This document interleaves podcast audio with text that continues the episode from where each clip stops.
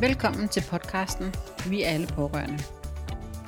En podcast, der stiller skarpt på det at være pårørende på tværs af diagnoser, og hvor sårbarhed er helt okay.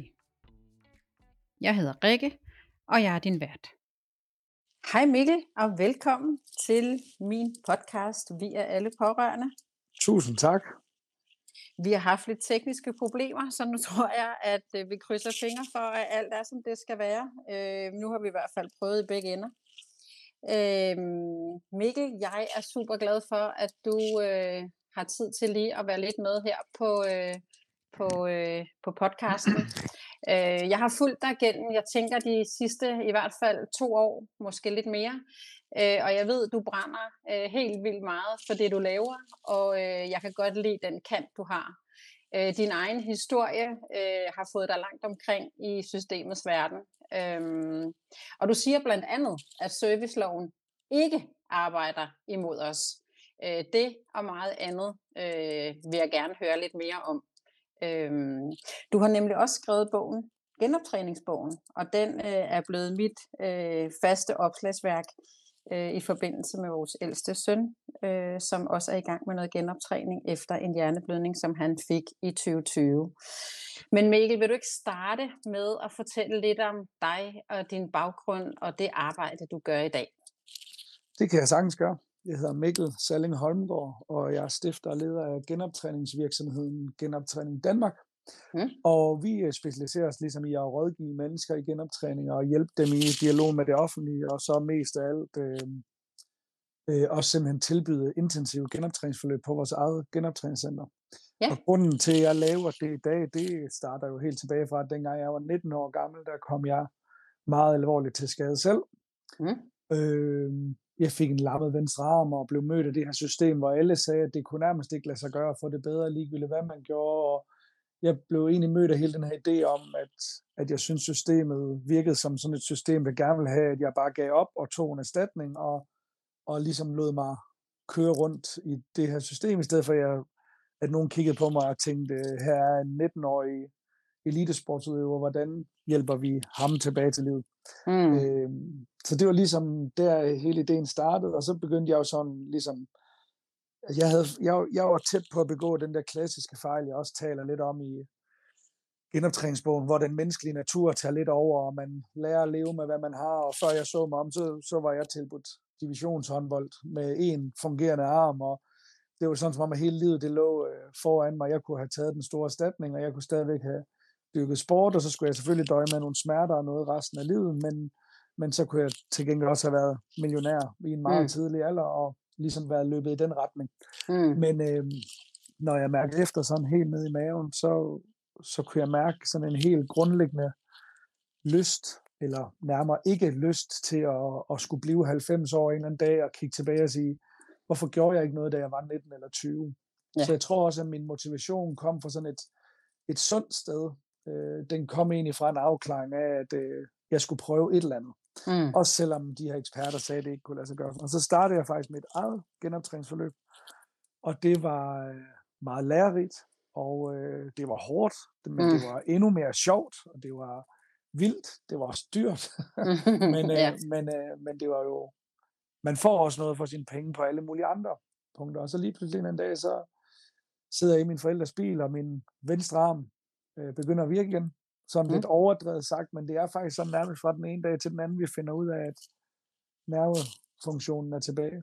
Mm. Og så tænker jeg jo egentlig sådan, nu må min telefon der begynder at ringe, fordi alle eksperter sagde, at det her ikke kunne lade sig gøre. I dag har jeg en arm, der virker, og jeg spiller håndbold og står i mål i fodbold igen og sådan noget, så der må vel være nogen, der er interesseret i at høre om det her. Og mm. der erfarede jeg så, at øh, det var der ikke. Nej. der var stille, og når jeg endelig kom i nærheden af en ekspert, så sagde den her såkaldte ekspert, at det var da godt nok et mirakel. Og jeg tænkte så, mirakel? Det ved jeg ikke lige, om jeg er enig. Jeg har knoklet røven ud af bukserne hver eneste dag i fem år, og mm. øh, så jeg synes jo måske mere, at det var hårdt arbejde. Mm. Øh, men, men jeg lyttede jo selvfølgelig på, hvad de sagde, og så tænkte jeg sådan, jamen, så må jeg jo prøve at undersøge, om, om det er mirakel, eller om jeg bare er det heldigste menneske i hele verden, eller om der rent faktisk var en sammenhæng mellem hårdt arbejde og store resultater. Hmm. Øhm, jeg har ikke læst alt muligt og sådan noget, jeg er slet ikke i den tidlige alder der, men, men jeg tænkte sådan lidt, at det kan da umuligt være min holdning, at en ekstraordinær indsats giver ekstraordinære resultater. Altså jeg tænkte det meget mere som værende sådan en naturlov. Mm. Øhm, så jeg startede egentlig hele den her idé om, at, øh, at vi skulle rådgive mennesker, der kom alvorligt til skade meget bedre, og de skulle hjælpes til, hvilken bank skal man vælge, og hvordan taler du med systemet, og både privat og offentligt, og, og så videre, så videre, og, og måske mest af alt, hvor skal du træne hen, men jeg nåede ikke at, at arbejde med det her ret, ret meget, før jeg fandt ud af, at der var ikke noget sted og sådan anbefale det, jeg vil tillade mig for også at drille lytterne lidt, og sådan ligesom kalde ægte genoptræning. Øhm, mm.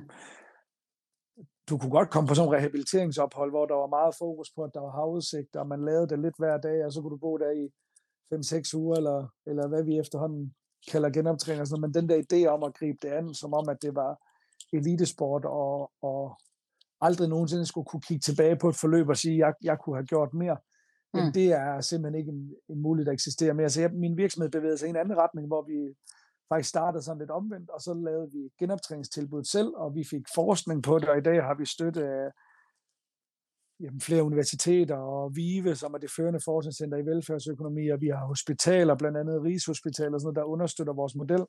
Mm. Men nok ikke, nok ikke så overraskende for dine lyttere, og så står vi jo stadigvæk over for et system, øh, især offentligt, men også privat, som simpelthen ikke evner at tage den her model ind, og, og, og mest af alt faktisk slet ikke har en interesse i at gøre det, fordi så skal man jo ændre det, man gør.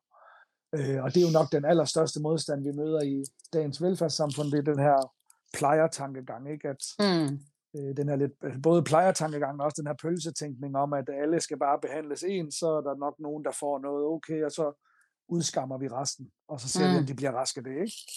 øh, Ja, og, jamen det, det, det er simpelthen så vildt, den her med, med plejertankegangen, for det er jo lige præcis den, jeg er også er i gang med at gøre op med, fordi jeg synes jo virkelig, at det er, altså, det er lige før, at den er blevet min fjende øh, i det arbejde, jeg laver med pårørende. For det er nemlig, altså den her, jamen, det plejer vi ikke at gøre. Vi plejer at gøre.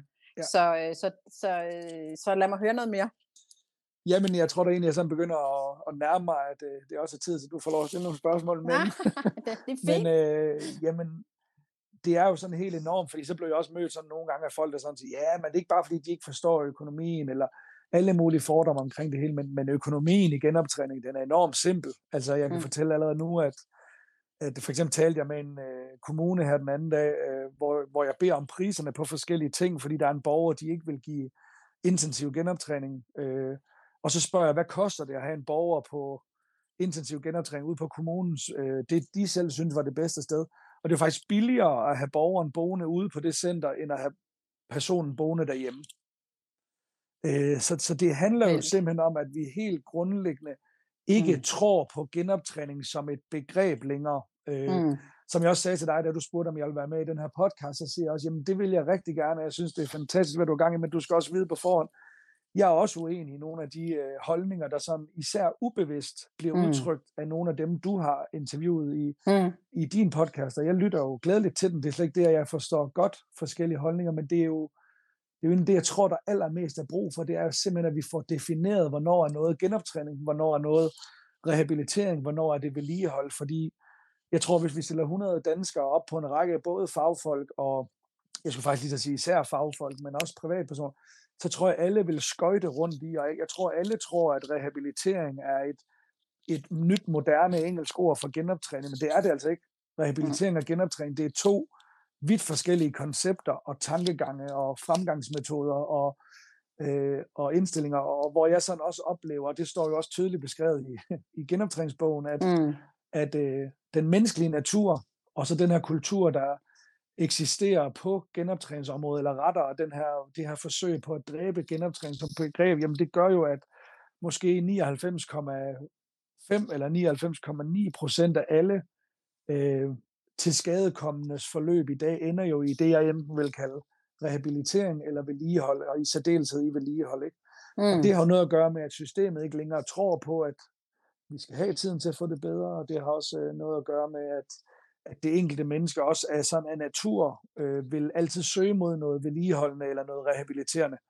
Øh, det, mm. det er enormt krævende at genoptræne. Så for sådan at slutte øh, min talestrøm af i denne omgang, så vil jeg sige, så vil jeg definere de tre ting, hvor vedligeholdelsestræning for eksempel, jamen det giver jo næsten sig selv, hvad det er, men det er træning på så lavt et niveau, at du i bedste fald oplever, at, at din skade bliver vedligeholdt. Selvom det jo egentlig også lidt af en fysisk lov, at, at den fysiske situation i kroppen jo er sådan lidt stille og roligt nedadgående øh, hele livet, også selvom du ikke fejler noget. Mm. Så er der en rehabiliterende tankegang for mig, og det jeg mener, når jeg siger det, og jeg tror jo også, at det er ment sådan, jamen det er jo den her hurtige vej fra A til B, hvor du lidt ligesom læner dig op af den menneskelige natur og siger, i stedet for at træne din fod til at sidde rigtigt, så er der her en dropfodskinne, og nu skal vi have dig tilbage og arbejde hurtigst muligt. Altså det er den her hurtigst mulige vej tilbage til livet på en eller anden måde, ikke? Mm. Og det kan, det kan være super, super fantastisk, og der er langt de fleste, der gerne vil det her, altså en af de to første punkter, og det, skal, det respekterer jeg også fuldt ud, at, at dem, der arbejder med de to første begreber, de vil altid have mange flere kunder, end jeg nogensinde vil få. Men så er mm. der jo genoptræning.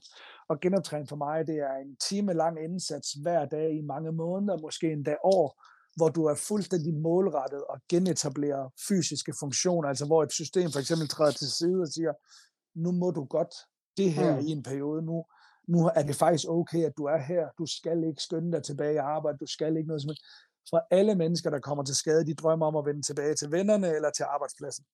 Mm. Og det har vi sådan ligesom et system i dag, der både lidt direkte og måske også indirekte kommer til at udnytte, og det er jo der, det, der egentlig er min påstand, både i genoptræningsbogen og også generelt, det er, at, at kombinationen af den menneskelige natur og den systemmæssige, genoptræningsmæssige kultur, den vil altid gøre, at bryder man ikke ud af det her og gør noget ekstraordinært, jamen så ender du på noget vedligeholdende eller noget rehabiliterende.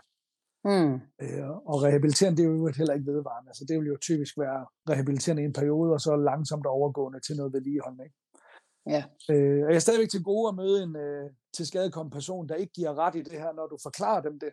Men, mm. men, men det er så til gengæld også de meget, meget færreste, der egentlig har tænkt de her tanker før eller under deres forløb. Ikke? Men når der kommer mm. en ind ad døren og forklarer, kan du se, det hele går i den her retning, så kan man jo i virkeligheden godt, når man sidder der. Så jeg er også glad for at høre, at du, at du synes, bogen er interessant læsning, fordi det var da, det var da også noget af en chance at tage og skrive sådan noget, men, men det er også fordi, jeg synes, der er behov for noget litteratur derude. Øh, altså mest af alt er det jo en guidebog mm. til folk, der er kommet til skade, så man kan slå op og sige, hvad er det egentlig, jeg skal gøre, hvor jeg er henne lige nu, mm. hvad er det, der virker. Men lige så meget er det jo også for simpelthen at udgive noget, noget, hvad hedder det, noget litteratur, der ligesom siger, hvad er det egentlig, der sker, hvis vi gør det her, fordi øh, nu sagde jeg for flere minutter siden, jeg skulle stoppe min talestrøm, men øh, så lad mig slutte af med at sige, at ved Genoptræn Danmark, der er vi jo sådan lidt uofficielt, der er vi faktisk verdens længste studie i kvantitativ genoptræning. Mm. Og det er meget, meget bevidst, at jeg siger kvantitativ og ikke kvalitativ, fordi i min verden, der er den eneste kvalitet i genoptræning, det vil altid være kvantitet. Mm. Det er ikke raketvidenskab at lære et menneske at gå igen, men altså sådan fagligt, øh, det handler om at træne sin gang. Øh, men, men det er, det er enormt svært at få et menneske til at blive ved med at være fokuseret i lang tid nok. Øh, og det er det, der ligesom i min verden er, i min optik er genoptræning, det er jo det der med at skabe et produkt, et menneske kan præstere i og se sig selv være i lang tid nok til, at det er realistisk, at man opnår de drømme og mål, man har. Ikke? Lige præcis. Og, og det er jo også, altså, jamen, altså du siger jo, åh, jeg tror, jeg ved ikke, om jeg har fået det hele med, men så må vi jo igen, så må vi starte forfra eller et eller andet, fordi jeg sidder og skriver og skriver og skriver her. Øh, fordi du siger jo sindssygt mange gode ting, som, øh, som falder lige ned i, i min turban.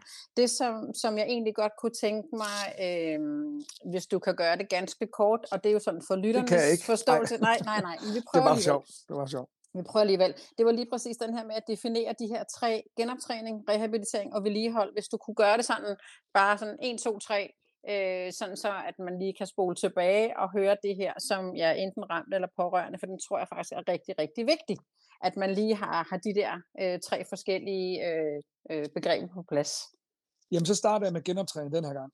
Altså mm. genoptræning, for at noget er genoptrænende, så skal det jo have en, en kvantitet, hvor det er realistisk, at opnå en fysisk bedring, kan man sige. Ikke? Og, og ja. at det vil der jo tit komme en psykisk bedring også. Så jeg vil sige, at genoptræning er en time lang indsats øh, hver eneste dag. Eventuelt kan du holde fri om søndagen, øh, men i mange, mange måneder eller år, fordi det tager tid at få det bedre.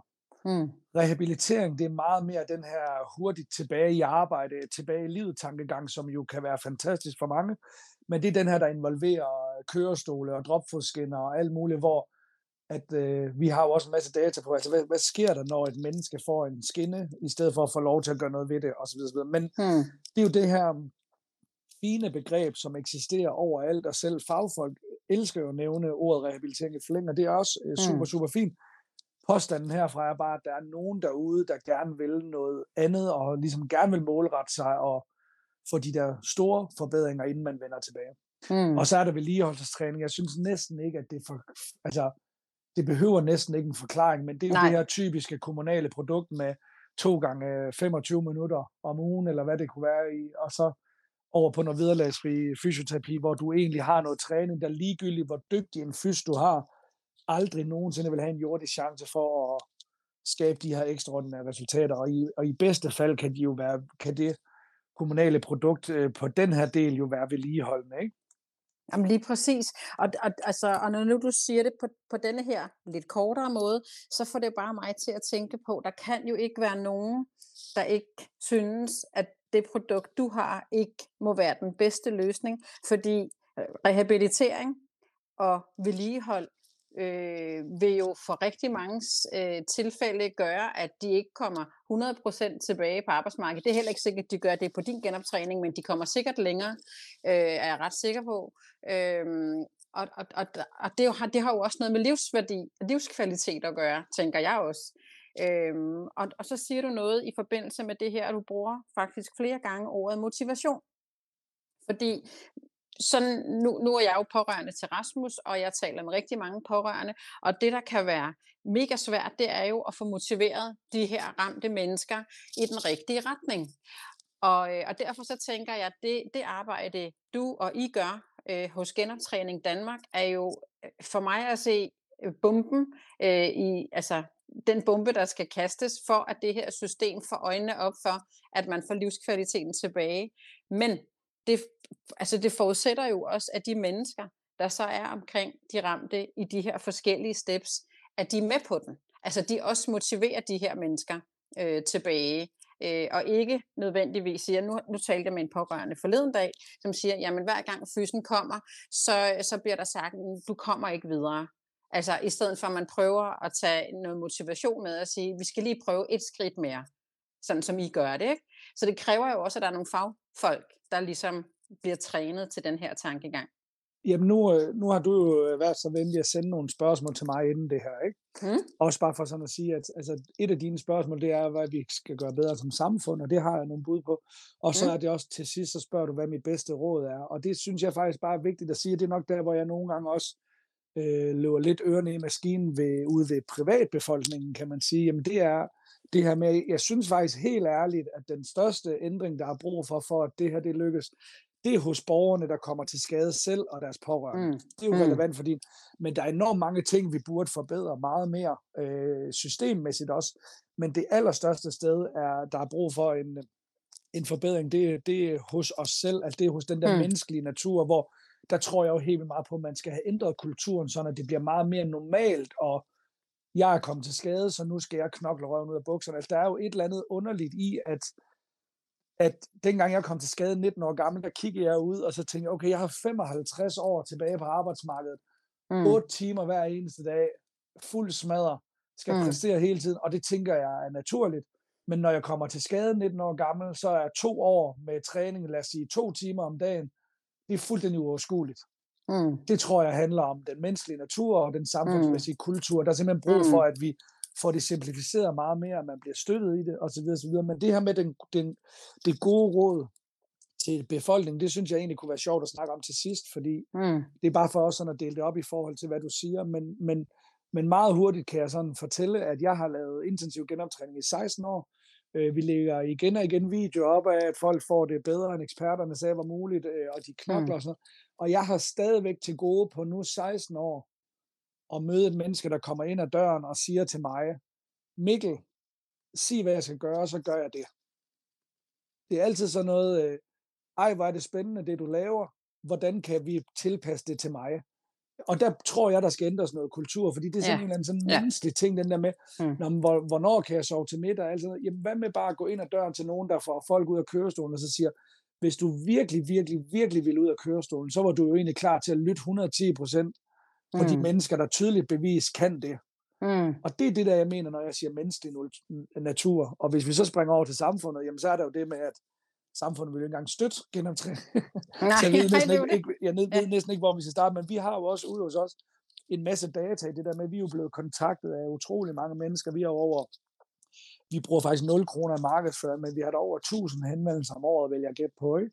Mm. Og, øhm, og alene det er jo skræmmende i forhold til, ja. hvor mange der kommer til skade, og hvor lidt hjælp der er derude. Og sådan. Men det, det er måske til en helt anden podcast at snakke om det.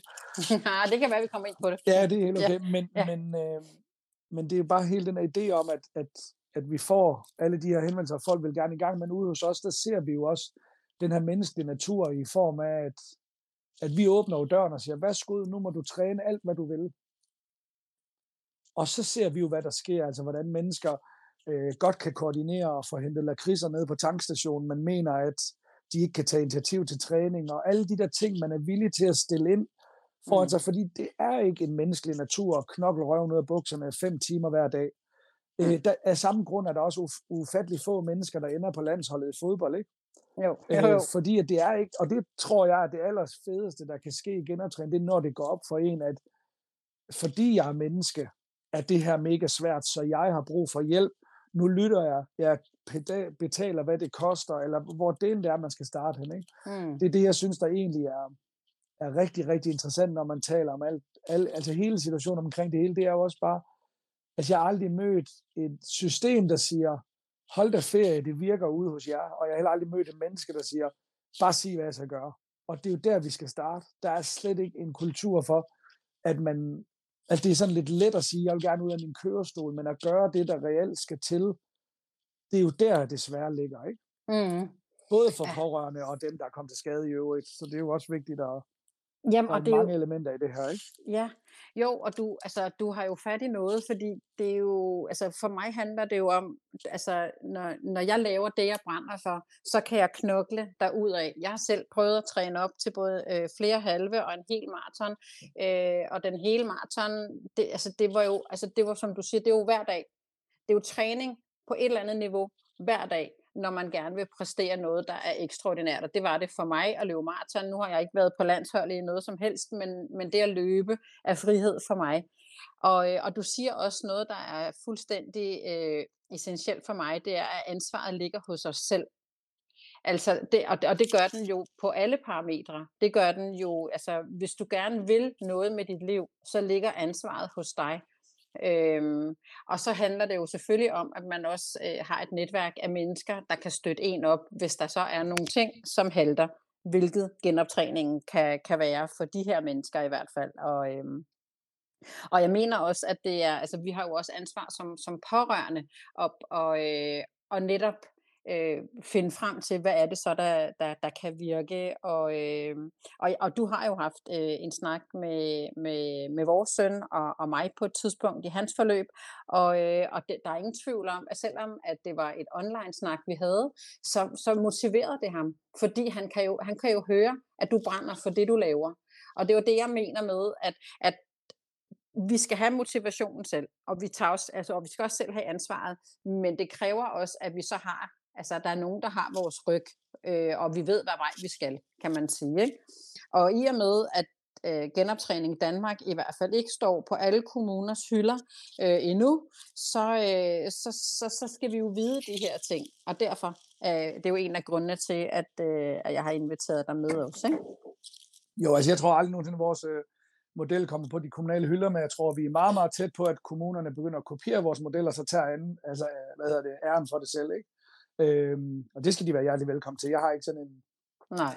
Jeg har ikke sådan en våd drøm om, at mit navn skal stå på døren til alle. Jeg tror egentlig også på, at den position, vi har taget i Genoptræn Danmark, kan jeg mærke, øh, synes jeg i hvert fald, også selvom at, at jeg er nordjyde, så vil jeg sige, at jeg tror, at vi lykkes rigtig meget med det her med at, at skabe sådan en eller anden form for nordstjerne i branchen, altså noget, man kan kigge mm. efter, hvor man kan sige, okay, mm. sådan her kunne det være. Ja. Fordi vi ja. kan da se, at for eksempel har vores øh, hjemmekommune, der hvor vi startede op, jamen, de har da lavet sådan en genoptræningshøjskole, der, altså hvor man kan se, at de har taget mange af de der elementer fra, fra vores øh, ting, og så prøver det stadigvæk, og så grundet det her byråkrati og de korte tider og sådan noget, så fungerer det stadigvæk ikke, men, men vi er jo i virkeligheden snublende tæt på. Det handler jo om noget, for at dreje det over på det her systemmæssige ting, jamen så synes jeg, noget af det, man skulle starte med at forstå, det er jo, at der er jo nøjagtigt det samme byråkrati forbundet med en person, der træner meget, og en, der træner lidt. Mm. Det vil sige, der er stadigvæk en flex-trafiktur hen til centret, og en tur hjem igen, ligegyldigt mm. om du er der i fire timer, eller om du er der i 45 minutter. Mm. Det, det er jo egentlig sådan meget simpelt, ikke? Mm, det er en meget så, simpel regning, ja. kan man sige. Ja. Og så kan man jo sige, for eksempel ude ved os, der har vi også lavet sådan en regel om, at øh, jamen, øh, mens man er på forløb ude hos os, så må man ikke søge sin kommune om noget. Mm.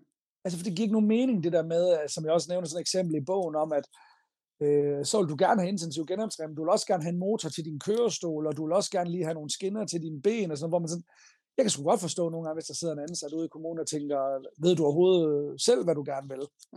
og man kan jo ikke bare sådan bidrage i, det synes jeg i hvert fald ikke er løsningen, at man har sådan et system, hvor alle bare kan få alt, for så vil den menneskelige natur netop være udfordret. Ikke? Så jeg synes, man skulle starte med at lave et system, der siger, informere om forskellen på de her tre ting, og så siger, hvad vil du gerne have? Mm. Og vælger man for eksempel genoptræning, og også en af de andre ting, jamen så må systemet også gerne stille krav til dig.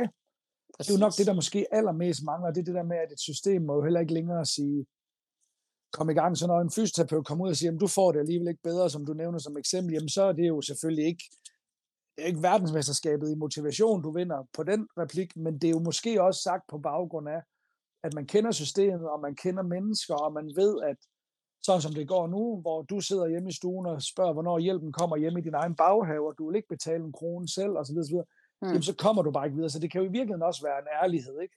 Jo. Øhm, og jeg synes jo meget mere, at det handler om, apropos genoptræningsbogen, jamen når jeg fortæller med historien om, at jeg bliver stukket ned af en kniv i, jeg var jo ikke gangsterboss, men jeg var bare sådan på det forkerte sted på det forkerte tidspunkt, og får en lammet venstre arm, og så går jeg egentlig fem måneder og venter på et møde med en nerveekspert, da jeg kommer til møde med den her nerveekspert, så siger nerveeksperten, øh, jamen nerveskader, det får vi det ikke sådan rigtig godt efter, og det her det er en komplet nerveskade, og så videre, så videre. Og der var meget, meget få procent chance for, at jeg nogensinde fik bevægelse i min arm igen. Mm. Og så mm. siger alle, når jeg fortæller den historie, så reagerer de ved at sige, hvorfor siger han det? Din arm virker jo i dag, og han er ekspert. Altså, jeg tænker meget mere, hvorfor helvede skal jeg vente fem måneder? ja, altså for at snakke med en, der ved tanke. noget om det. Ja. Fordi at det er jo egentlig det, der er et gigantisk udtryk for vores, øh, for vores øh, system, og hvad det er, det ikke evner. Fordi genoptræning er ikke raketvidenskab. Mm. Altså de, de øvelser, din søn for eksempel skal igennem for at lære at gå igen, for eksempel, lad os sige, det var det, han skulle, ikke? Mm. Jamen så, så kunne du spørge en 8. klasse elev, hvad for nogle øvelser ville være gode for ham her? Mm. Og så vil jeg gætte på, at den 8. klasse elev vil gætte rigtigt på 8 eller 9 ud af 10 øvelser. Mm. Men vi har jo også skabt sådan en idé om, at nu skal alle mulige være eksperter og sådan noget, så det skal tage fem måneder at komme ud og snakke med nogen, der ved Og jeg tænker jo sådan egentlig med den viden, jeg har om genoptræning i dag, og derfor kom genoptræningsbogen, fordi jeg tænker, det var jo ikke, selve genoptræningen var jo ikke det svære. Altså, hvad for nogle øvelser, hvad må jeg gå i gang med? Du kan ikke få mm. det værre. Alle de der ting, der var vigtige at vide. Hvorfor var der ikke nogen, der afleverede 50 sider til mig, jeg kunne gå i gang med at læse? Og det er jo egentlig det, genoptræningsbogen er. Det er mm. noget, du kan få i hænderne, der siger, hey, jeg har faktisk testet området både på mig selv og på 200 andre, og vi har for eksempel ikke set en overbelastningsskade. Mm. Nej, det kan ikke lade sig gøre at overbelaste dig i genoptræning. Det ved jeg godt, der er en masse, der gerne vil bilde dig ind, det kan. Det kan det ikke. Mm. Øh, altså alle sådan ting er jo helt vildt vigtige at vide, som man rent faktisk godt kan gå i gang selv. Og det er det, jeg synes, der er så symbolisk på alt, hvad vi sidder og snakker om, og i mange af dine podcasts, så kan vi spore det tilbage til, at vi evner simpelthen ikke længere i vores system at få eksekveret, vi evner ikke at få ansat folk. Vi har alle sammen, alle der går på arbejde, vi har mere travlt med, hvornår ferien skal ligge, og vi skal helst fri klokken to også, og nu taler vi om fire dages arbejdsuge, og børnenes første sygedag, og alle de der fantastiske ting. Men lige på alle de områder, der handler om at levere velfærd, mm. der er vi simpelthen nødt til at evne at sætte borgerne og borgernes behov og hvad de har brug for før. Og, og det er jo mm. egentlig det, vi, der lever vi meget mere i en tid nu, der handler meget mere om, om den, der går på arbejde, end dem, der skal have hjælp med dem, der går på arbejde, synes jeg. Øhm. Men det er jo fuldstændig rigtigt, og du, altså, du er inde på, på, øh, på mange ting, hvor man kan sige, lige nu der taler vi jo selve genoptræningen. Det jeg ved, øh, at øh, din bog også omhandler, og som jeg i hvert fald øh, nok er de sider, jeg har highlightet allermest, det er i forhold til, til socialsystemet. Øh, du siger det her, I vil gerne rådgive bedre i forhold til, til mange forskellige ting, men, men det, jeg, det jeg lige selv har, øh, har erfaret øh, i forhold til det her med ventetider og, og systemet og mennesker, det er, at øh, i starten af juni måned, øh, så, så får jeg sådan en bemærkning, der hedder, det, det kan vi ikke nå. Nu er der, nu er der snart sommerferie. Øh, snart sommerferie. Der er seks uger til, øh, nu, du, du har lige fortalt nå, der er seks uger til, vi kan da nå meget på seks uger. Så det møde kunne først blive efter sommerferien, hvor jeg bare tænker, hvorfor?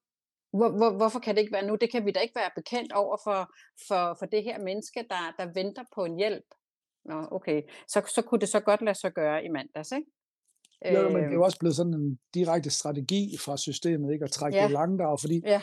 så tror vi, at vi sparer penge, hvis folk giver op, men jeg tror simpelthen, at ja, ja, det, altså det, er jo, det er jo næsten ligegyldigt efterhånden at tale om de der udfordringer, der er ved alle de forskellige kasser og den kortsigtede mm. økonomiske tanker, fordi det tror jeg, efterhånden, at alle danskere ved, er, et, er hele essensen i problemet. Ikke? Mm. Men, men jeg synes også godt, man kan grave et skridt dybere, og så synes jeg også bare sådan helt grundlæggende, der er ikke den der arbejdsmæssige kultur heller for at gøre det ekstraordinært længere. Altså vi, vi går rundt, og hvis vi omgås lovgivningen i vores stilling, jamen så bliver vi nærmest hellere forfremmet, end vi bliver fyret, og vi, mm. altså der er ikke sådan en, et incitament ud over, altså hvad, hvad din egen selvopholdelse er mm. i at gøre det ekstraordinære, når du går på arbejde, når du går ned i genoptræningssagen. Altså det er nogle af de der gigantiske, jeg elsker velfærdssamfundet, og ellers havde jeg ikke lavet mit arbejde, men det, vi ser jo i de her tider, der ser vi også enormt meget til bagsiden af medaljen ved at have et velfærdssamfund. Altså den der forkælethed, der opstår, Altså på mit område, genoptræningsområde, der lever vi jo nærmest i en kultur nu, hvor vi bilder folk ind, at de kan komme tre dage ned og drikke vin ned i Spanien og se en fødslet, så skal det hele nok gå, og så skal mm. man vente otte måneder mm. på at komme afsted, og det tager otte måneder at behandle det, når man er kommet hjem, og før man ser sig om, så har man brugt 17 måneder på tre ugers genoptræning. Ikke? Mm. Jamen det er jo det. Eller, det er jo det. det. Og det koster det, jo også, kan man sige, både menneskeligt og økonomisk. Så hvis nu vi skal vende den her lidt rundt, øh, også, og så alligevel komme lidt ind på, øh, på det her med serviceloven, fordi du siger jo og skriver jo i bogen, serviceloven arbejder ikke imod dig. Og det er jo i hvert fald noget af det, øh, jeg hører. Øh, jeg vil næsten sige alle pårørende sige, at det gør den. Måske kun 9 ud af 10, fordi jeg har, jeg har haft nogle andre oplevelser. Jeg har også oplevet, at, øh, at den ikke kun arbejder imod mig, øh, men også med mig. Men hvad mener du, når du skriver sådan her? Ja, jeg synes jo egentlig, det er jo hele essensen i dialogen med det offentlige, for eksempel herhjemme, det er at vide, at, at forstå, at, øhm, ja, at netop serviceloven ikke arbejder mod. Altså man har ret til hjælp, og man har ret til service, man har ret til ting. Så man kan starte med at sige til sig selv, altså hvis serviceloven skulle være et problem, vil der så nogen, altså tror man helt grundlæggende på, at der engang er 20 kloge mennesker, for eksempel, jeg aner ikke, om det er 20, men det er bare for at tegne et billede af det, ja. at der er en, en eller anden gruppe kloge mennesker, der har sat sig ind i et lokale og udformet en servicelov for at sikre, at folk ikke får service. Mm. det, det er ja. selvfølgelig aldrig sket. Nej. Altså helt grundlæggende er det aldrig sket. Og du skal ikke læse længere end uh, til paragraf 1 i serviceloven for at forstå, hvad formålet med den her lov egentlig er. Det lyder noget i retning af, at denne lov er udformet for at sikre, at uh, alle mennesker får den hjælp og service, de har behov for. Ikke? Mm. Så, så er stien ligesom lagt. Mm. Og jeg vil anbefale alle, der lytter til det her, og rent faktisk sætte sig ned en dag og åbne en flaske vin, eller tage en kop kaffe, eller hvad del man nu har brug for, og så rent faktisk læse den her servicelov. Det tager ikke mange timer, og man vil også forstå bagefter, at der er ikke kodesprog, der er ikke mm-hmm. forfærdelige, det er fuldstændig lige til, man skal have hjælp. Og et eksempel på, at man skal have hjælp, det er for eksempel servicelovens paragraf 102, som overret siger, at øh, hvis alt er forsøgt i det etablerede system, og man nærmest er ved at give op, jamen hvis en situation er særlig karakter eller betydelig karakter, tror jeg, den skriver, øh, fysisk, psykisk eller socialt, og der vil jeg jo påstå, at, at mange øh, betydelige livssituationer jo rammer alle tre øh, yeah. punkter, ikke? Mm. Jamen så må en kommune altid opstille eller købe eller gøre lige, hvad der skal til i det enkelte tilfælde. Mm. Så alene bare at læse paragraf 102 i serviceloven vil jo, vil jo der vil nærmest tænde sådan noget fyrværkeri rundt omkring den, fordi det går op for dig, hov, her er jo en lov, der gerne vil hjælpe. Så mm. udfordringen mm. med denne, øh, altså med serviceloven, det er ikke hvad der står i serviceloven. Udfordringen er jo den her helt grundlæggende ting med, at man tilbage i 2007, den her kommunalreform, valgte, at kommuner, de skal både bevilge og øh, bet, altså både betale og, og, og udmåle, hvad er det for en hjælp, du skal have. Og det, det er jo, det kunne igen en 8. klasse elev have sagt, det er nok ikke særlig smart, at dem, der skal betale, også skal, skal bestemme, hvad man får. Bestemme. Nej, det kan jo nej. kun gå galt på sigt. Det vil jo være Ja. sådan der. Øh, Ja. Og så er der den der evige diskussion om, er der nok, er der nok penge, eller er det fordi kommunerne får for lidt, eller bruger de ikke pengene ordentligt? Og sådan noget. Jeg, jeg er personligt af den opfattelse, at der er rigeligt med penge inde i systemet øh, til at gøre det ordentligt, men, men vi er jo nok begyndt at bruge pengene på alt muligt andet. Der er jo den her berømte statistik med, at vi har der er færre lærere, der er færre pædagoger, og der er færre alt muligt, mm. Men der er en stigning på 127 procent i specialkonsulenter og sådan noget. Ikke? Så, så det er jo ikke, fordi der ikke er råd til at ansætte alt muligt, men Mm-mm. der er jo helt grundlæggende brug for, at, at der er nogen tilbage i Danmark, der laver kernevelfærden, kan man sige. Ikke? Jo. Øhm, så, så, så der er jo nogle udfordringer der, men helt grundlæggende, så er serviceloven ikke imod dig. Serviceloven er din bedste ven, og det vil Mm. sige, når du sidder til møde med kommunen, og de siger, jamen det er jo ikke os, der laver lovgivningen. Nej, jamen det, men det er jeg, der fortolker lovgivningen sådan, at den skal være kompliceret, for det er den ikke. Og min Mm. erfaring er det også, fordi nu har vi tilføjet min virksomhed, den her socialrådgivende del, men Ja. der er ikke en eneste sag, vi har taget ind endnu, hvor folk ikke får en markant stigning i den træning, de bliver tilbudt, alene fordi vi øh, tager dialog med kommunen og nævner paragraf 102 Mm. så er der nærmest ikke det, kommuner ikke kan tilbyde, øh, lige snart du, du bare lige gør, rækker hånden op og siger, vi kender jo et paragraf 102, og jamen, så er der slet ikke, så var behandlingsmuligheden ikke udtømt alligevel, og nu kan man Mm. komme derhen og derhen og derhen, ikke også? Så vi, vi kører faktisk lige pt. en, en succesrate på, at 100% øh, får markant mere genoptræning, det de havde, inden de kontakter os, alene ved, at vi bare tager fat i kommunen og, og ved, hvad vi taler om. Så serviceloven og labloven og hvad de ellers hedder, der er ingen af dem her, der, er i, der arbejder imod os. Men Mm. mm. kommunernes fortolkninger her arbejder imod os. Det vil sige, når man går til møde med kommunen næste gang, så skal man bare vide, at det aldrig nogensinde handler om, om en kommune kan gøre noget. Det handler om, om de vil gøre noget. Mm. Og det er Mm. der, du skal have samtalen hen, fordi ellers skal du, skal du bare have dem til at skrive under på, at de simpelthen ikke gider at gøre mere. Og det har jeg også til gode nogensinde at se en kommune, der vil skrive under på på skrift, at de ikke gider at gøre noget for en borger, for det må de ikke. Nej, nej, det kommer aldrig på skrift, øh, selvom man jo så kan spørge om at få det. Og så er vi jo lidt tilbage til noget, du sagde i starten, at, øh, at, at et ønske kunne være, at, en, systemet, altså kommunen, siger, at det her må du godt. Du må godt få det her, det her genoptræningsforløb. Altså at de simpelthen går ind og, og, øh, og, og kigger på borgeren først i virkeligheden. Ikke? Borgeren i centrum, som er... Har, man, har vi ikke brugt det begreb i over 20 år nu, tror jeg. Øh, nu kunne det måske også være lidt rart at se øh, øh, lidt handling på de ord, kan man, kan man, kunne man godt ønske sig. Jo, og så må jeg, må jeg så bare drille det en lille smule. Mm. Okay, så vil jeg Meget. sige, men heller ikke borgeren alt for meget i centrum. Fordi der har mennesker også sådan en tendens til at tro, at vi alle sammen er en syver på en, på en terning med seks sider. Ikke? Så mm. det er jo det der med at mødes et eller andet sted imellem, hvor man... Altså jeg tror, hele ideen den er, og det vil jeg i hvert fald anbefale, at systemet gjorde, gik ind og altså opstille nogle... Altså jeg har sådan et indtryk af, at vores tilbud på vedligehold og rehabilitering og sådan noget, det er jo egentlig sådan okay, så kunne man argumentere for, om rehabiliteringsopholdene skulle være lidt længere, om de behøver at være så dyre, som de er, så videre, så videre. Ikke? Men når vi sådan taler på genoptræningsområdet, så tror jeg, der kunne være en enorm smart idé i, at man opstiller nogle meget bedre genoptræningstilbud, fordi man jo netop gerne vil have borgere over at genoptræne, som du også siger, hvis man sådan lige tænker sig om, ikke? også både menneskeligt og samfundsøkonomisk og sådan noget, så vil Mm. det jo være rigtig smart, men der skal jo skabes den her kultur, og, Mm. og det vil altså være rigtig smart at mødes sådan lidt på midten omkring den her kultur, hvor kommunen også godt må kræve noget af borgerne. Så det der borgerne i centrum, det er også sådan lidt let at sidde med korslagte arme hjemme i sin stue og sige, hvornår kommer kommunen og sætter mig i centrum? Jamen, du, du kan også starte med at sætte dig selv i centrum, og så videre, så videre. Ikke? Mm. Så min branche er jo sådan en evigt lang øh, hønen eller ægget situation. Mm. Så, så, så det er meget, meget vigtigt, det der med, at man... Øh, jeg tror, man skal mødes på midtvejen på en eller anden måde, men jeg tror, det hele det starter med, at der er jo nogen, der skal begynde, og, og det kunne være rigtig, rigtig smart, at, at kommunerne eksempelvis, nu ved man jo ikke engang, om de får lov til at beholde områderne, men, Mm. men lad os sige, at de gør det, jamen, så kunne det være smart at opstille nogle rigtig interessante tilbud på for eksempel genoptræningsområdet, fordi så kender man også den menneskelige natur godt nok til at vide, at så vil, så vil rigtig mange mennesker jo gerne derud, og så kommer der lige pludselig en helt anden magtbalance, hvor man kan Mm. sige, jamen herr Jensen, hvad vil du gøre for at komme derud, og hvad må vi kræve af dig derude, og så videre, så videre. Ikke? Mm. Jo, altså i virkeligheden, så, så i tale sætter du også det, som, som jeg i hvert fald siger, at der, altså, jeg, det jeg ser, der er sådan en tendens, der er på vej det er, at vi går fra byråkrati til empati. Nu er der nogle af flere kommuner, der begynder at tale om, at de vil afbyråkratisere, og de vil gerne øh, give deres medarbejdere øh, frihed til at, øh, og jeg, jeg, jeg bruger ordet tænke selv, altså de får friere rammer til at kan møde øh, borgeren, altså hvor de mødes menneske mod, altså menneske til menneske, de mødes ligeværdigt. Hvor jeg tænker, jamen så, så vil øh, din model eller øh, noget tilsvarende jo øh, blive, øh, vil kunne blive talesat, og så vil man jo måske kunne få den her, jamen det her, det må du godt, for det kan vi jo godt se, det vil jo skabe et bedre liv for dig.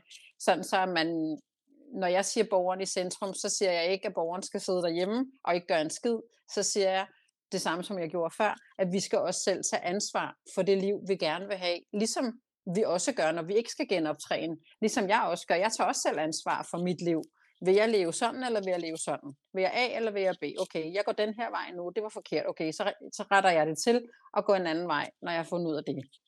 Ja. Og det er jo i virkeligheden det, det handler om, at vi, at vi, skal, vi skal tage det, det, det enkelte menneske øh, nu kan vi jo bare gentage min egen søn, til, Rasmus her, det er ham, der står i midten, det er ham, der binder os sammen, om det er altså med alle fagprofessionelle, socialrådgiver, fysioterapeuter og hvem der ellers er omkring ham, neuropsykologer osv. Det, alt det, der binder os sammen, når vi sidder øh, til møder, det er Rasmus, og det er Rasmus' øh, liv og, og livskvalitet. Og, og, og, jeg, og det jeg tænker, der kunne være mega smart, det taler jeg faktisk med, med Mikkel Gudsø om øh, i en podcast her, også en tidligere podcast, at det her med, at, at vi alle sammen har som mål at gå styrket fra et møde, altså at alle ligesom føler sig mødt, så tror jeg også, at det bliver nemmere at være ansat i det system, som du også siger. Ikke? Altså, altså lige nu, der, der handler det bare om, hvornår har jeg ferie, og hvornår dit og dat. Ikke? Altså, men, men hvis de også får kvalitet i det arbejde, de laver, så bliver det vel også anderledes, det vi så kan få tilbage. Jo, det er der skal fald... man, ja, men jeg er enig, og så skal, ja. der skal man tage og høre den der podcast, øh, der blev udgivet ved Brinkmanns Brix, jeg tror nok det hedder, Ja, hvor der hedder, hedder Hvorfor den. handler gode mennesker ondt? ondt. Øh, det, er ikke, det er ikke så lang tid ja. siden, den kom. Hvor jeg man også hører omkring den her ja. omsorgstræthed. Det er jo fordi, ja. nu begynder vi at spore os ind på noget af det, jeg synes, der er enormt interessant. Det er jo de der ja. mennesker, der sidder i de der stillinger derude. Fordi ja. hvis det her det skulle trumfes igennem i morgen, så er vi, det er noget af det, jeg allerhelst vil sætte fokus på. Vi er simpelthen nødt til at sætte fokus på, hvad er det egentlig, I sidder og laver derude.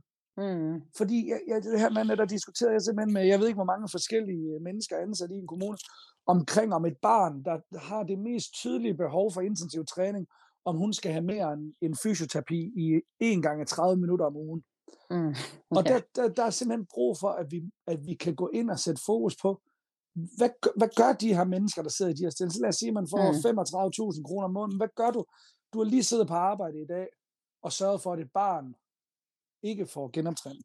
Mm. Og hvad gør du mm. så? Hopper du så bare på din cykel og cykler mm. hjem, og så bare nyder, at dine egne børn er raske? Mm. Eller Mm. Øh, eller ligesom, at der var en oppe mm. i en kommune, der sad og skrev sådan en falsk evaluerings-forskningsrapport internt omkring vores indsats, og har bare siddet og løjet om det, og hun kommer hen til en koncert og fortæller mig, om du skal bare vide, jeg fik at vide op fra, at jeg skulle.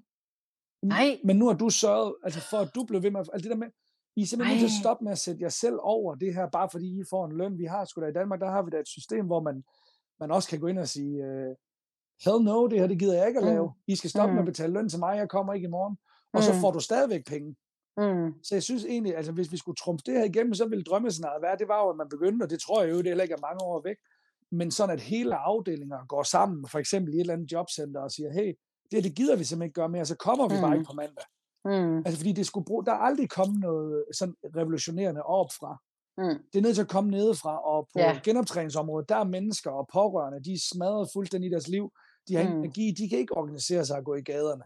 Mm. Så, så bogstaveligt talt kan de jo ikke gå i gaderne på den måde. Nej, nej lige og, præcis. Og, og på lige. den måde, der er sgu brug for, at der også er noget faglig stolthed og en eller anden interesse i at gå på arbejde, men alle sidder sådan i min optik, optik lidt for meget og bare øh, har stillet sig tilfreds med, at, at lønnen kommer ind, og så, øh, øh, så skal det hele nok gå. Og for eksempel, da vi slog op, om nu søger vi en socialrådgiver, jamen så, så har jeg fået en masse henvendelser fra, sådan, øh, fra socialrådgiver nu, der sidder og siger, ja, altså hvis I kan lave en fast stilling til mig, så skal jeg nok sige mit nuværende job op, men vi har også fået et par ansøgninger fra nogen, der sagde, For tre år siden gik jeg ind og sagde mit job op.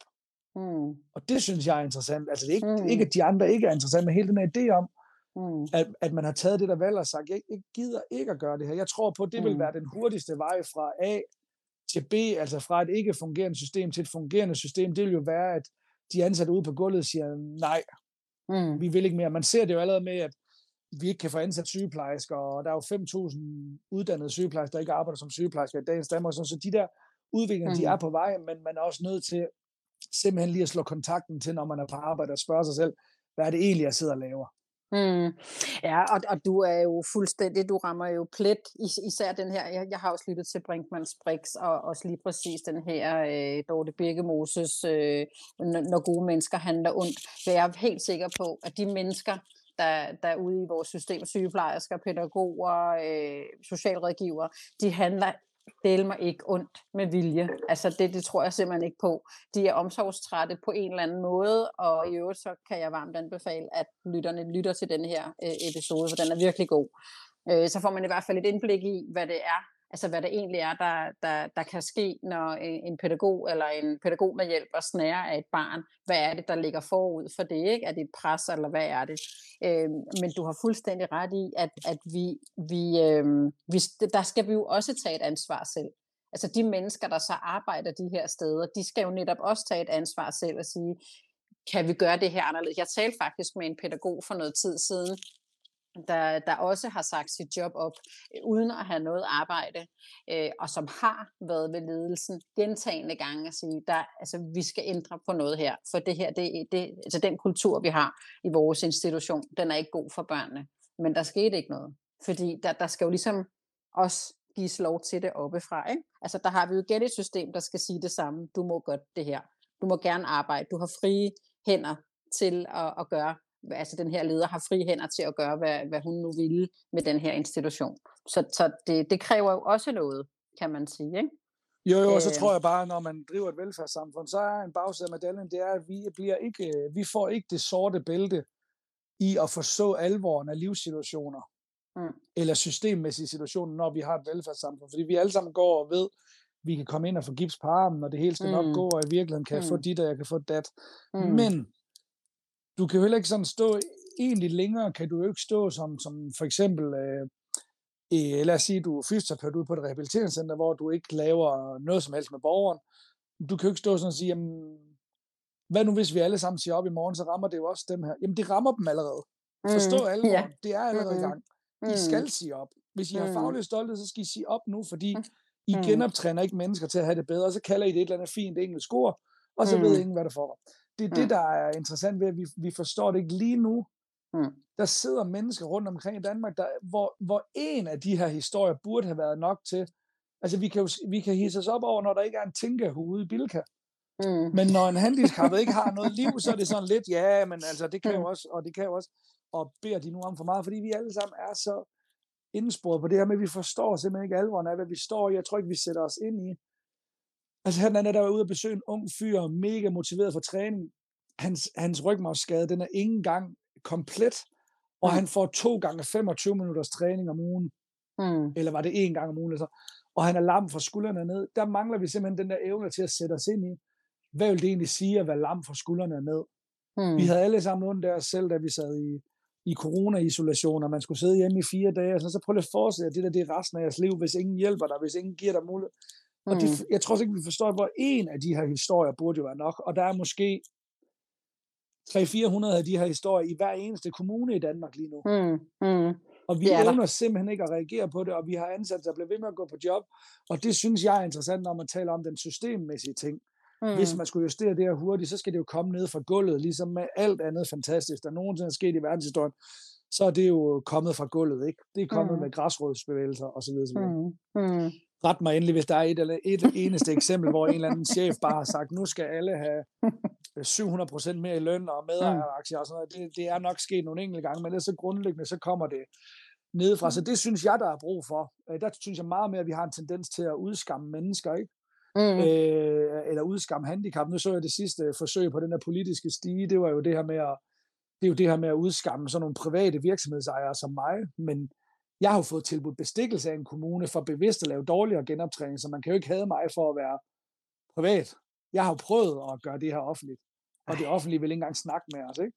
Mm. Øhm, og nu det næste, så er det sådan noget med sådan nogle historier med om, hvor dyrt det er bare i transport af handicappede for kommuner og sådan Så man, nu prøver man det der, i stedet for at man rent faktisk sætter sig ned og løser problemet. Der findes jo ikke en eneste politiker eller leder ude på et eller andet center eller sådan noget, der i en ærlig stund, uden nogen har en kuglepind i hånden eller en optager i hånden, der vil sige, at de tror på det hele ser sådan her ud om 10 eller 15 år. Selvfølgelig skal det ikke det.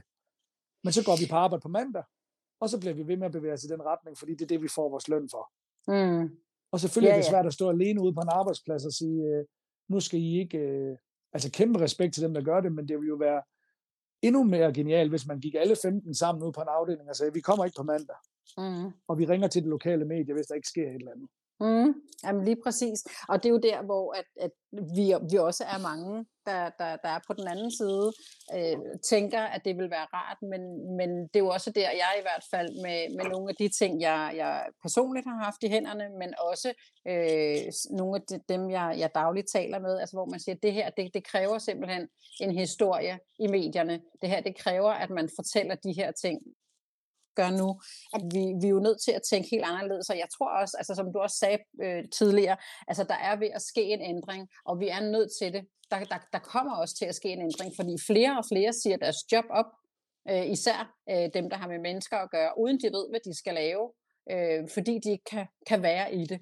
Øh, så, så vi er nødt til, som også du siger, det her med, at I vil gerne rådgive bedre, men vi er også nødt til at tænke, øh, gå for den her tendens eller trend, der, der, der altså den megatrend, der er, gå fra mere til bedre. Vi skal, altså, og dem, der er med på den, de kommer med videre. Dem, der ikke er med på den, jamen de, altså dem, dem er vi jo nødt til at efterlade et eller andet sted. Øhm, altså vi, og, og vi er nødt til at gøre det her sammen. Vi kan, ikke, vi kan ikke gøre det som individer alene. Vi er nødt til at gøre det her i et fællesskab. Og igen er det det, som, som, som jeg trækker frem af det, du har sagt gentagende gange vi har alle sammen et ansvar for, at det her det lykkes. Vi ved ikke, hvornår vi selv er i den her situation, og ligesom den her podcast hedder, vi er alle pårørende, så er det, vil det sige, at der også er ramte af den ene eller den anden øh, årsag øh, og, og diagnose. Det er jo ikke alle sammen, øh, der, øh, der er ramt af, af noget, der skal genoptrænes, øh, og måske er de. Hvem ved? Det, øh, man kan jo også genoptræne hjernen. Men vi har i hvert fald et ansvar for, at, at, øh, at vi lykkes, og, øh, og det gør vi kun i fællesskab. Jo, jo, og så tror jeg også bare, at man skal huske på, at det er så let at sige, systemet øh, mm. og sådan noget, men, men systemet er jo også, mm. altså vi er jo de mennesker, der vi, vi er også systemet. systemet. Vi er ja. også systemet, ja, lige præcis. Så, så, så det er ja. jo også os, der ikke går ned og stemmer. Nu vil jeg for eksempel, øh, øh, nu kan man sige, at jeg taler meget med en af de der rigtig store bevægelser, der er på de her områder, hvor jeg også sådan kontakter med den sidste valg og siger, hvad med vi laver en kampagne om at stemme blankt? Jamen, mm. den her bevægelse er ikke engang på det mm. punkt endnu, hvor de overvejer at stemme blankt. Mm. Og, og jeg bliver altid hadet, hvis jeg nævner en eller anden samling, og jeg stemmer blankt, og så, jamen, hvor, hvorfor skulle jeg stemme på en eller anden politiker, bare mm. den, jeg er mest enig hvis de ikke gider genoptræning, for eksempel. Der er ikke, der er ikke mm. en eneste politiker i Danmark, der mm. arbejder for en målrettet genoptræning. De sidder også og siger rehabilitering og mm. vedligehold osv. Så, videre, mm. så hvorfor skulle jeg stemme? Altså det der med hele den her idé om, hvis nu vi lige tør at tænke lidt længere ud, hvad nu hvis der kommer et valg, lad os sige til Folketingsvalget næste år, mm. så er der 500.000 danskere, der stemmer blankt. Så mm. vil der ske noget. Eller mm. der var 55 forskellige afdelinger på forskellige sygehus, der kollektivt sagde op sammen, så vil mm. der ske noget. Men mm. vi er også mennesker, og vi går ikke sammen, og vi bliver ved med at sidde og sætte kryds ved en, vi er mest enige i, fordi vi har alligevel fået at vide af mor og far, hvad vi egentlig skal stemme. Så mm. vi engagerer os heller ikke engang nok. Men vi sidder alle sammen og siger, systemet, jamen det er jo, vi har et velfærdssamfund, vi har et demokrati, det er sgu os selv, der laver det der system, og mm. vi er heller ikke villige til at gøre op med vores vaner og sådan noget. Og det er jo det, der er så interessant. Nu er jeg ude her den anden dag og lave sådan en kursus for en gruppe fagfolk, og så laver vi den her idé om, at nu skal de bygge deres eget genoptræningscenter, og vi starter med at sige, jamen, hvad, hvad skal der ske? Jamen, de skulle i hvert fald have mere løn alle sammen, ikke? og før vi så os om, så skulle de have dobbelt så meget løn, og jeg tænker egentlig, det er fair nok øh, med det arbejde, de laver. Og vi går videre, vi går videre, vi går videre, og så når vi helt ned til punkt 8, inden det handler om, når, hvordan laver vi så egentlig god genoptræning for dem, der kommer ud hos os. Hmm. Det er jo meget mere, at vi skal have mere løn, vi skal på flere kurser, alle mulige sådan, undergrav, altså sådan nogle underliggende ting, der hedder, vi vil gerne mindre på arbejde. og der er snart nødt til at være nogen, der gider at gå på arbejde. Mm. Der er snart no- nødt til at være nogen, der også, fordi hvis vi, hvis vi hele tiden kun kan træne, og hvis vi skal fortælle alle hjerneskadede mennesker, at de skal sove til middag fire gange om dagen, og nu skal du huske at restituere også, jamen hvis vi så også alle sammen holder fri klokken to, hvornår fanden skal de så træne? Ja, ja præcis. Så det dur jo ikke. Altså det er jo også det der med, at man bliver jo nærmest i dag, hvis du har en hjerneskade, og det må I jo kende til, mm. så, så, så bliver man jo nærmest hjernevasket til, at man er jo i og så træt hele tiden. Og ja. jeg, jeg synes næsten, det er mere reglen, at det er undtagelsen, når nogen kommer ud hos os, og har en hjerneskade, så siger de, jamen jeg er ramt på mit initiativ til træning. Jamen, øh, du var da ikke ramt i går, da der skulle arrangeres og hentes lakridser nede på tankstationen. Mm. Der havde du da rigeligt initiativ i kroppen. Måske mm. er du egentlig bare et menneske, der også har svært ved at komme i gang med træning, ligesom alle andre. Mm. Jeg går mm. til fodbold, jeg elsker fodbold, men 10 minutter inden jeg skal på cyklen, der hader jeg også fodbold. Mm. altså, vi er mennesker, ja, ja. og det skal vi jo have gjort noget ved, så vi skal ja. hjælpe hinanden til at lægge de der ekstraordinære ja. indsatser, i stedet for, ja.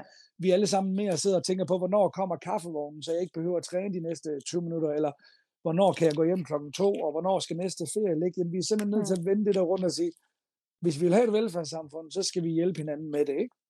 Jamen, det er fuldstændig rigtigt. Altså, og, og det er jo igen, altså, jeg, og jeg griner, fordi det er jo mig selv. Jeg, jeg er lige startet med at, at, at skal løbe længere, og er startet på et program. Og når jeg kigger på de der løbesko om morgenen, jeg hader dem. Jeg hader dem. Og når jeg kommer hjem, så har jeg den største fest og kan danse i dem. Og, og, altså, og mere skal der bare ikke til, vel? Altså, altså det, det er, øh, og, og det er jo et mindset, Øh, og det er en, altså, og det er, altså, det er, du, du skal breake noget for at kan lave den her ændring. Så, øh, men, vi han... talte jo også om det på den snak, vi havde omkring øh, din søn og alt det ja, her, ikke? hvor ja. vi også taler om det der med, så bliver han træt under mødet, og sådan, hvor vi også, jamen det er jo meget normalt, nu taler vi pårørende, det er meget normalt, ligesom i jeres situation, at hvis en eller anden, der har en hjerneskade, gerne måske vil ud til os, jamen så er det en pårørende, der kontakter os. Ja. Og det hele det er godt, og vi får forklaret, jamen selvfølgelig træner man meget ud hos os, men man må også godt sidde stille, men, men stol nu bare på, at det hele det virker. Der er en grund til, at vi kan lægge video- og billeddokumentation hele, hele tiden op af, at nogen rent faktisk får ja. det bedre. Ikke? Ja. Og så, øh, så, hvad hedder det, så når vi har, har talt et stykke tid, jamen så, og så gør alle pårørende det, jamen hvad så med lur? De sover jo til middag nu, og så, jamen, der, der kan jeg bare fortælle, jamen ud hos os, som jeg også sagde til vores møde, ikke? Mm. vi har ikke én eneste, der sover til middag ude hos os, selvom de godt må, fordi man skal huske behovet for at restituere, eller mm. sove til middag, det kommer ved inaktivitet. Mm. Og der har vi sådan alle sammen bildet os selv ind, at aktivitet er det værste i hele verden. Jamen selvfølgelig er det ikke det. Øhm, og det er der, hvor jeg sådan, synes, at der skal man huske på, altså lige starte med at kigge ind og, sådan og sige også, hvad, hvad kan jeg gøre selv, men også bare nogle gange stole på dem, der, der laver de der produkter. Hvis man for eksempel skulle ud til os, så rent faktisk stole på, at, at vi ved, hvad vi laver, og at man måske også bare kunne mærke det af. Der er mange mennesker, de har sådan behov for at få, for at vide præcis, hvornår de kan sove til middag, inden de starter ud hos os, i stedet for lige først at finde ud af, om de overhovedet har behov for at sove til middag. Mm. Øhm, nu ved jeg ikke, om det her det skal ramme sådan cirka en time, men, men også for sådan at, og, og zone det her hen imod det her med, hvor jeg sådan siger, jamen noget af det, jeg gerne vil sætte fokus på, også det vi selv gør. Nu har jeg hørt et, et par af dine uh, podcasts, og hvor jeg lægger mærke til sådan en, i gåseøjne, en fejl, man gør, men, men genoptræning, det er sådan noget, vi siger, vi får. Mm. Der er rigtig mange, når du også interviewer dem, så siger jeg fik genoptræning i seks uger dernede. Mm. Altså, det, det er bare lige vigtigt, at den enkelte, både fagperson og til skadekom, de forstår, at, at genoptræning, det er noget, vi alle sammen selv kan tage ansvar for, ikke? Mm. Du kan ikke, øh, jamen altså som først, du kan jo i teorien godt gå til din chef og sige, jeg vil gerne en anden model. Mm. Du kan i, øh, som til skade komme, at det er dig selv, der sørger for, om du genoptræner eller ikke genoptræner. For så ligegyldigt, hvor god en fys du har, så kan den fys jo ikke tage 10.000 af dine gentagelser for dig.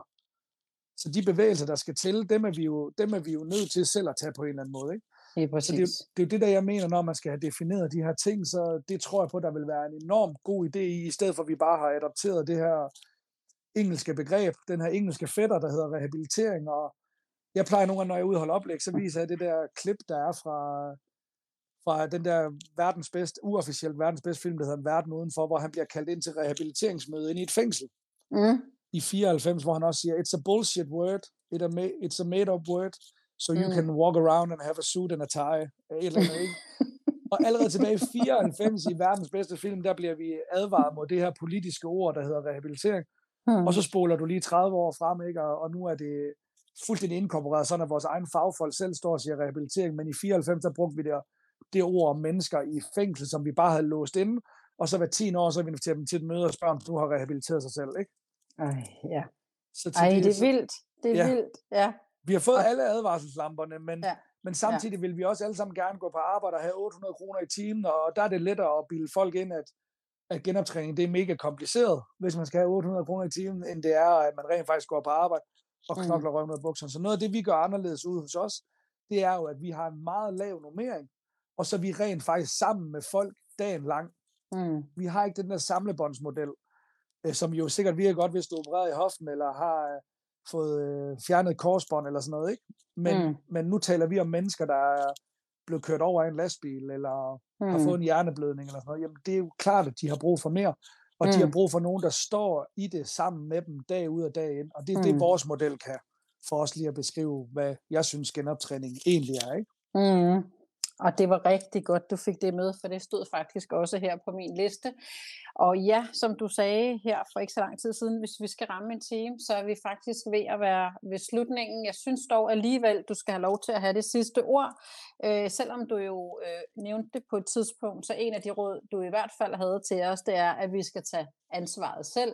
Men har du noget mere, du gerne lige vil sige her til sidst, om det er et råd eller, eller noget andet, så er det ordet i hvert fald dit.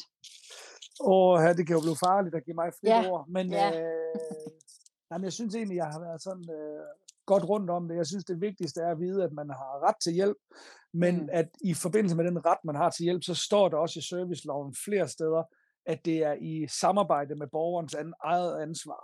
Mm. Øh, men, men det er også lidt for let at sidde ude i de her kontorstole og sige, at alle andre skal tage et ansvar, hvis man ikke engang mm. selv gør det på sit arbejde. Så jeg tror, at det sidste ord, jeg vil sige, øh, det er alle fra dem, der er kommet til skade, til deres pårørende, til dem, der sidder og arbejder med de her mennesker. Vi skal alle sammen kigge ind af, og så skal vi gå på arbejde og gøre noget ekstraordinært. Altså vi skal stå ved, hvad det kræver mm. at, at komme langt. Det er ligesom budskabet herfra, det er, at vi kan ikke blive ved med at bilde hinanden ind, at, øh, at det at komme ud af en kørestol, det, øh, at det er tre uger med havudsigt et eller andet sted. Nej. Det er elitesport, og dengang, ja. øh, vi for eksempel var til stede nede i Svendborg med vores center, der kan jeg bare fortælle, at vores deltagere, de trænede mere end dobbelt så meget som Svendborg Rapids, der er Danmarks næstbedste basketballhold med professionelle atleter. Så det er også bare for at slutte af med at sige, hvad er genoptræning egentlig? Mm. Det er elitesport. Det er nemlig elitesport. Det var en virkelig god afslutning. Mikkel, lige her til sidst, hvor kan man finde noget mere om, om dig og Genoptræning Danmark? For så vil jeg nemlig linke det her i, i show notes efter. Det kan man øhm. på LinkedIn og på Facebook.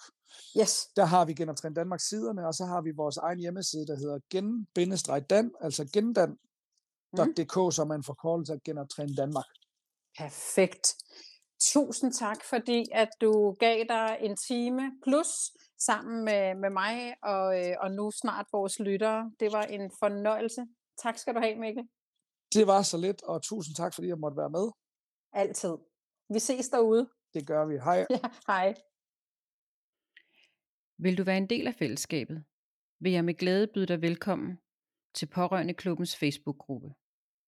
Den er ganske gratis, og du finder den nemt ved at søge på Pårørende Klubben på Facebook eller i Google. Der ligger også et direkte link i beskrivelsen. Kunne du lide episoden, så smid gerne 5 stjerner vores vej der hvor du lytter til din podcast. Og vil du være helt sikker på at være klar, når næste episode lander, så ind og følg podcasten i din podcast-app. Tusind tak, fordi du lyttede med til denne episode af podcast-serien Vi er alle pårørende. Vi høres ved i næste episode.